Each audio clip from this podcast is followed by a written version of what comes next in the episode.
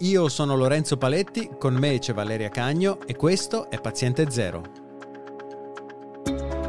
Mentre si avviano le procedure di vaccinazione per i bambini dai 5 agli 11 anni, sono molte le domande che si fanno i genitori riguardo la prevenzione del Covid-19 per i loro figli. È sicuro vaccinare un bambino? Quali vantaggi si ottengono e quali effetti collaterali ci si può aspettare? Cosa cambia tra ricevere una dose ridotta e una dose completa? Ne parliamo con il professor Marco Catalini, medico chirurgo, professore alla clinica pediatrica dell'Università di Brescia. Oggi è il 15 dicembre 2021.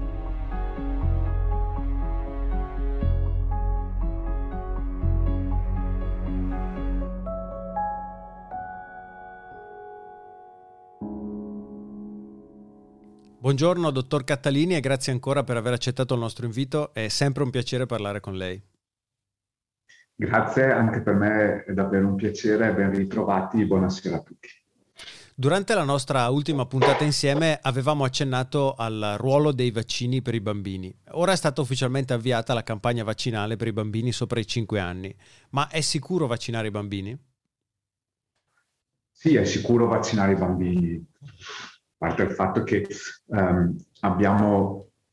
dei casi, eh, un'evidenza molto, molto ampia eh, dei, vaccina, dei, vaccini nei bambini. Lo sappiamo che eh, la maggior parte dei vaccini vengono proprio eseguiti nei primissimi anni eh, di vita per proteggere i bambini da tante altre infezioni e adesso sappiamo che ehm, è sicuramente è sicuro vaccinare eh, anche contro il SARS-CoV-2 eh, i bambini. È sicuro ed è intelligente farlo.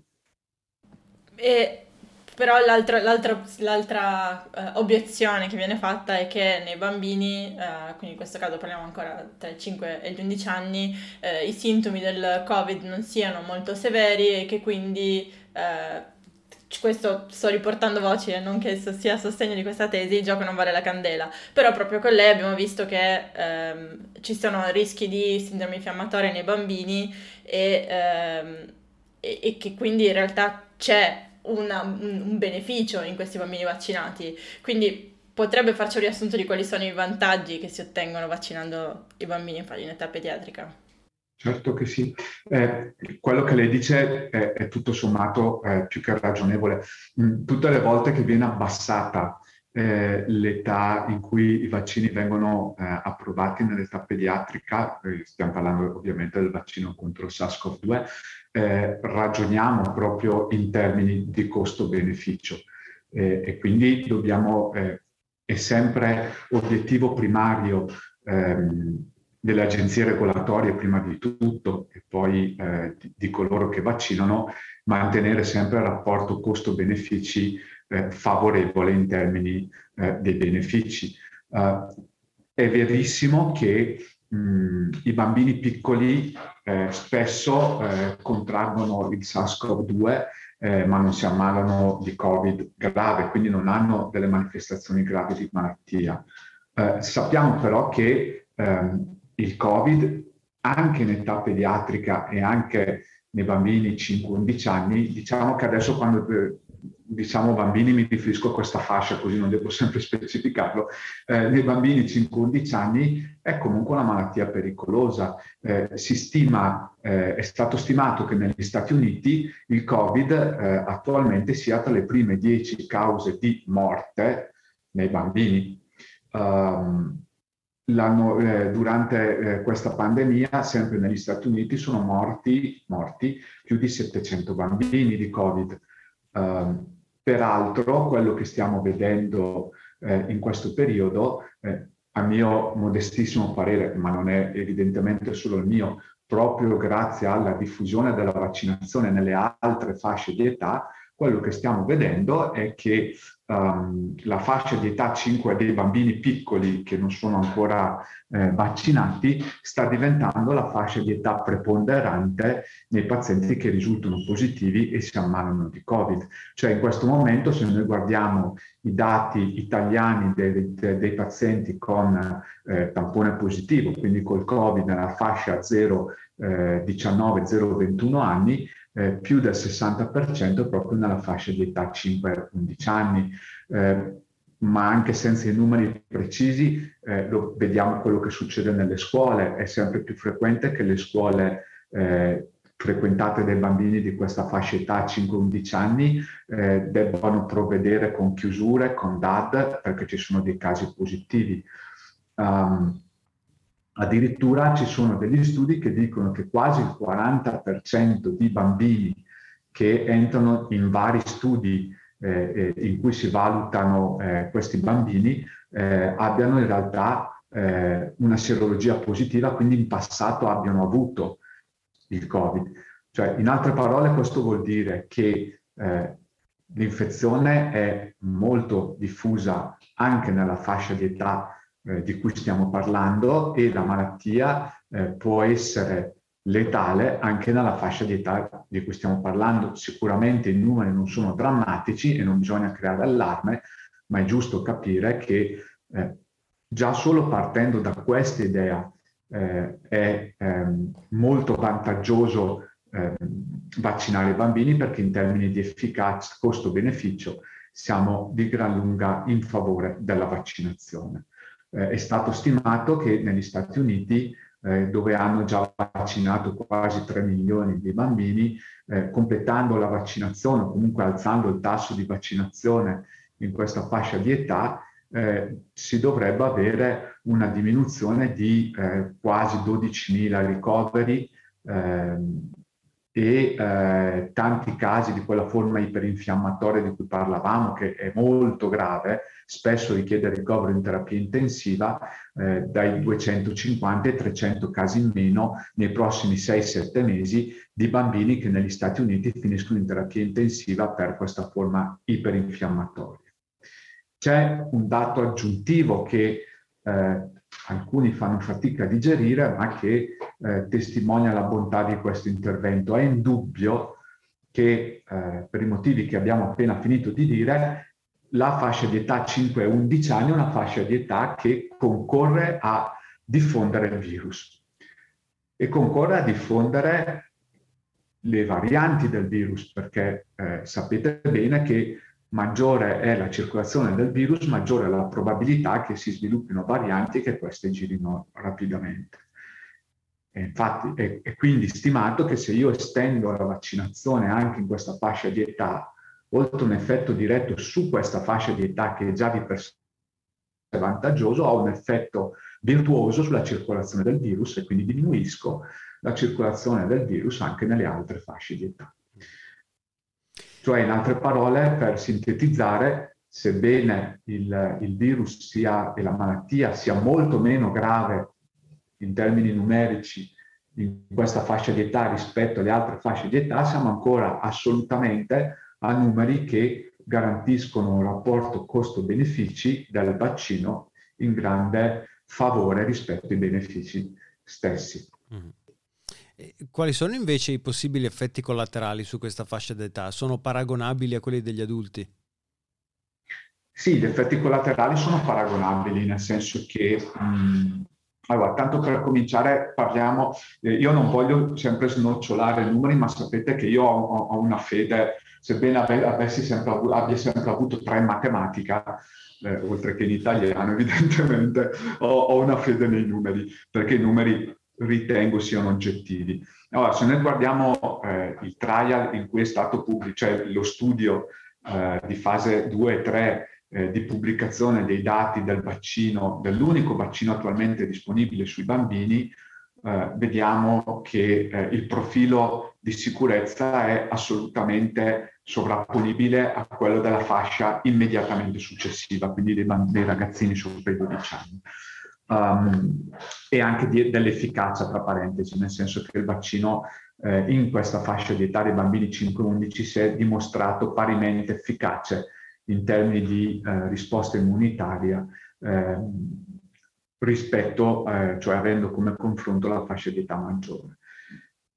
In questi 3.000 bambini studiati non ci sono stati eventi avversi severi, c'è una definizione di evento avverso severo che è importante, non ci sono state morti eh, da vaccino, ci sono state le cosiddette reazioni di reattogenicità, che io fino a qualche tempo fa non sapevo neanche cosa fosse, ormai è un termine di uso quotidiano in tutti, eh, che sappiamo sono quei casi eh, in, che un po' sono, tra virgolette, voluti perché testimoniano la reazione eh, del sistema immunitario, cioè si va dalla, eh, dal dolore dalla sede di iniezione che dura due o tre giorni, fino a un po' di, a, alla febbre, i sintomi simili influenzali che di solito durano, che di solito durano nelle 24-48 ore successive.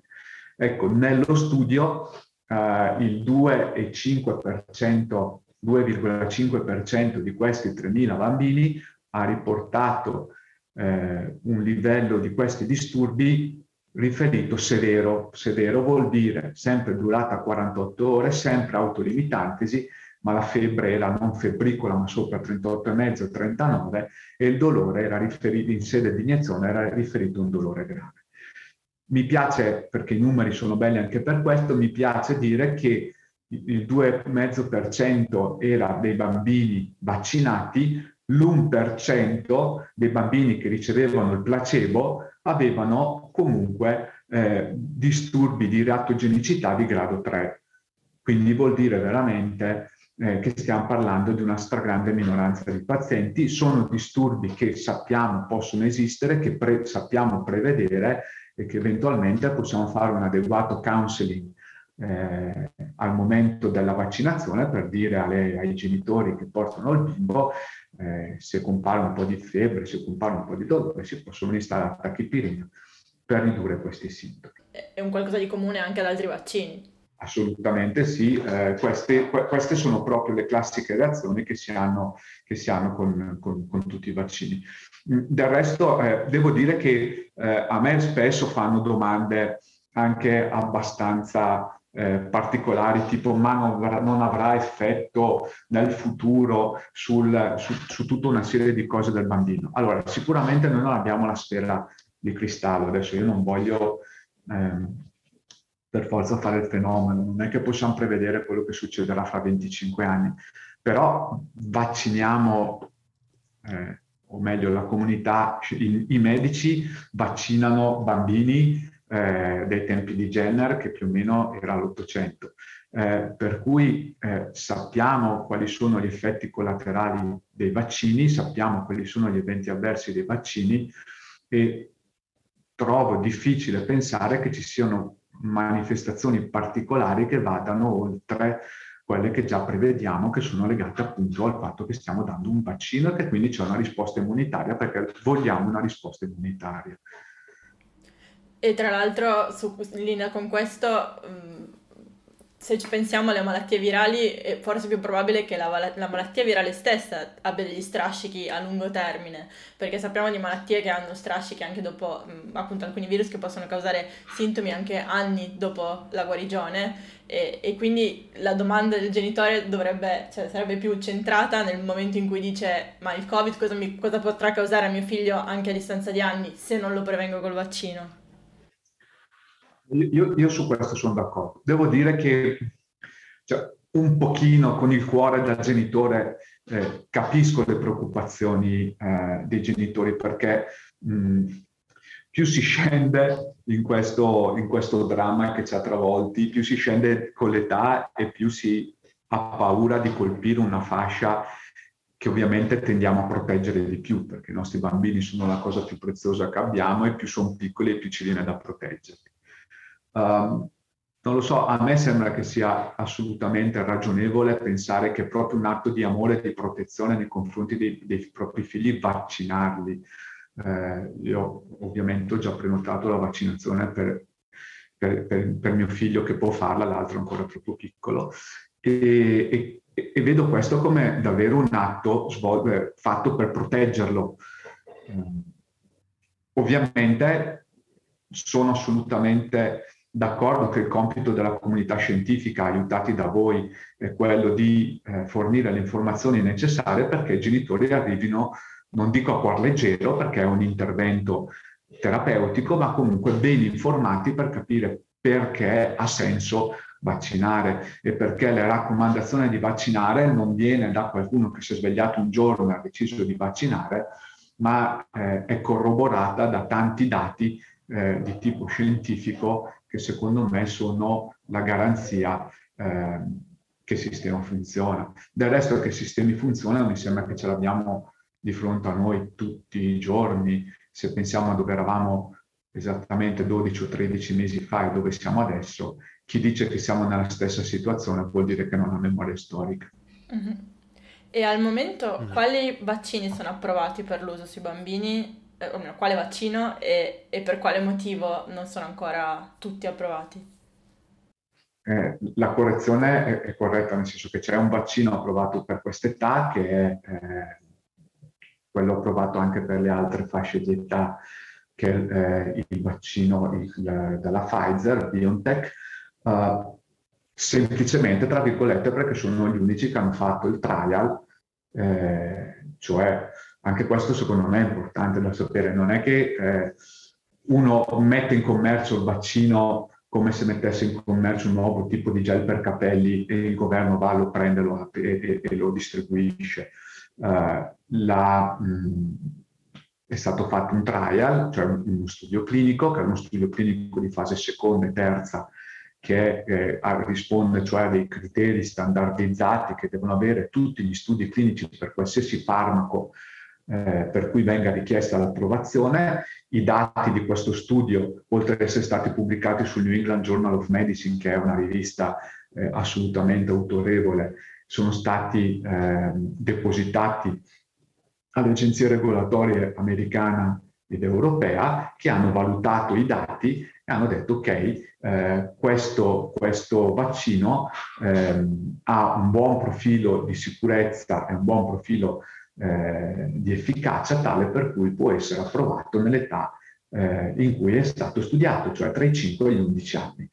Eh, ad oggi eh, l'unico eh, vaccino che è stato studiato con queste caratteristiche di, di, di, di, alto livello di studio è stato il vaccino Pfizer-BioNTech e quindi in questo momento i bambini vengono vaccinati con questo vaccino. E uh, mi corregga se sbaglio, ma eh, la dose di vaccino che viene iniettata alla fascia 5-12 è metà della dose che viene data agli adulti, corretto? Un terzo, a 10 microgrammi. E sì, eh, 10 microgrammi perché eh, nella prima fase dello studio eh, i primi bambini che hanno reclutato hanno fatto dosi, eh, tre dosi diverse, 10, 20 e 30 eh, microgrammi e hanno visto che um, in questa fascia di età anche 10 microgrammi sono eh, sufficienti per dare una buona risposta del sistema immunitario e quindi eh, è stato approvato eh, questo farmaco in, eh, questa fascia di età è approvato, è approvato la somministrazione di 10 microgrammi. Una cosa importante da dire è che a differenza di altri farmaci eh, in cui il dosaggio pro chilo, i pediatri eh, non hanno mai dei dosaggi standard, ma hanno, cioè un grammo, una fiala, ma hanno sempre i dosaggi pro chilo, girano sempre con la calcolatrice. Um, per quanto riguarda i vaccini non vale, eh, in particolare questo, non vale il dosaggio pro chilo, ma vale proprio eh, la fascia di età. Quindi si è detto fascia di età 5-11 anni e 10 microgrammi. Da qui nasce un'altra domanda che, eh, che se un bambino è alle soglie dei 12 anni, che cosa può suggerire personalmente di fare, quindi fare subito il vaccino con un terzo della dose o aspettare il dodicesimo anno e ricevere poi una dose completa? Allora, eh, no, io no, non voglio, tra virgolette, suggerire nulla, nel senso che ci sono delle raccomandazioni che, sono, che è importante seguire. Eh, in questo momento, eh, allora, in questo momento non abbiamo ancora delle, eh, o almeno io non sono riuscito a trovare delle raccomandazioni ufficiali da parte eh, delle autorità italiane. Eh, il mio consiglio è quello di vaccinare il prima possibile e vale comunque il criterio di età, quindi se il bambino di 11 anni e 11 mesi va eh, a, a vaccinarsi riceverà eh, la dose prevista eh, per la sua età, quindi degli 11 anni 11 mesi, ma a mio modestissimo parere, questa è una mia, sì, è una mia interpretazione, dato l'andamento epidemiologico in questo periodo, secondo me prima si vaccina meglio il uh, eh, CDC, cioè il Center for Disease Control americano, uh, prende in considerazione quei ragazzi eh, che eh, nelle tre settimane che intercorrono tra la prima e la seconda dose compiono gli anni. E quindi dice cosa succede se un undicenne diventa dodicenne tra la prima e la terza dose? E allora dicono può essere che riceva o due dosi pediatriche, diciamo così, cioè quelle eh, da eh, 10 microgrammi, oppure può essere che riceva due dosi, chiamiamole da adulto, cioè quelle da 30. Indipend- per noi è indifferente che riceva uno o l'altro. Uh, questo negli Stati Uniti d'America. Da noi io non ho trovato ancora posizioni ufficiali, per cui uh, interpretando gli studi e i dati che abbiamo uh, in nostro possesso, in questo momento bisogna dire che il bambino che ha 11 anni eh, compiuti, gli manca un giorno a compiere il dodicesimo anno per arrivare all'eccesso, riceverà la dose pediatrica, eventualmente poi se compie gli anni eh, prima di fare il richiamo riceverà la dose adulti. Però non bisogna pensare che sia una dose ridotta, nel senso che, ripeto, eh, nella fascia di età 5-11 anni si è dimostrato che eh, almeno a breve termine la dose eh, di 10 microgrammi è sufficiente a indurre lo stesso tasso di risposta anticorpale che dà la vaccinazione a 300 microgrammi nei bambini più grandi. Grazie mille, dottor Cattalini. Ci mancherebbe, è sempre un piacere fare due chiacchiere con voi. Ci trovate su Twitter come paziente0pod. Sempre su Twitter siamo Valeria Cagno e Lorenzo Paletti. Se avete domande ci potete scrivere a info-paziente0.net oppure inviarci un vocale su www.paziente0.net. Noi ci sentiamo al prossimo episodio di Paziente Zero.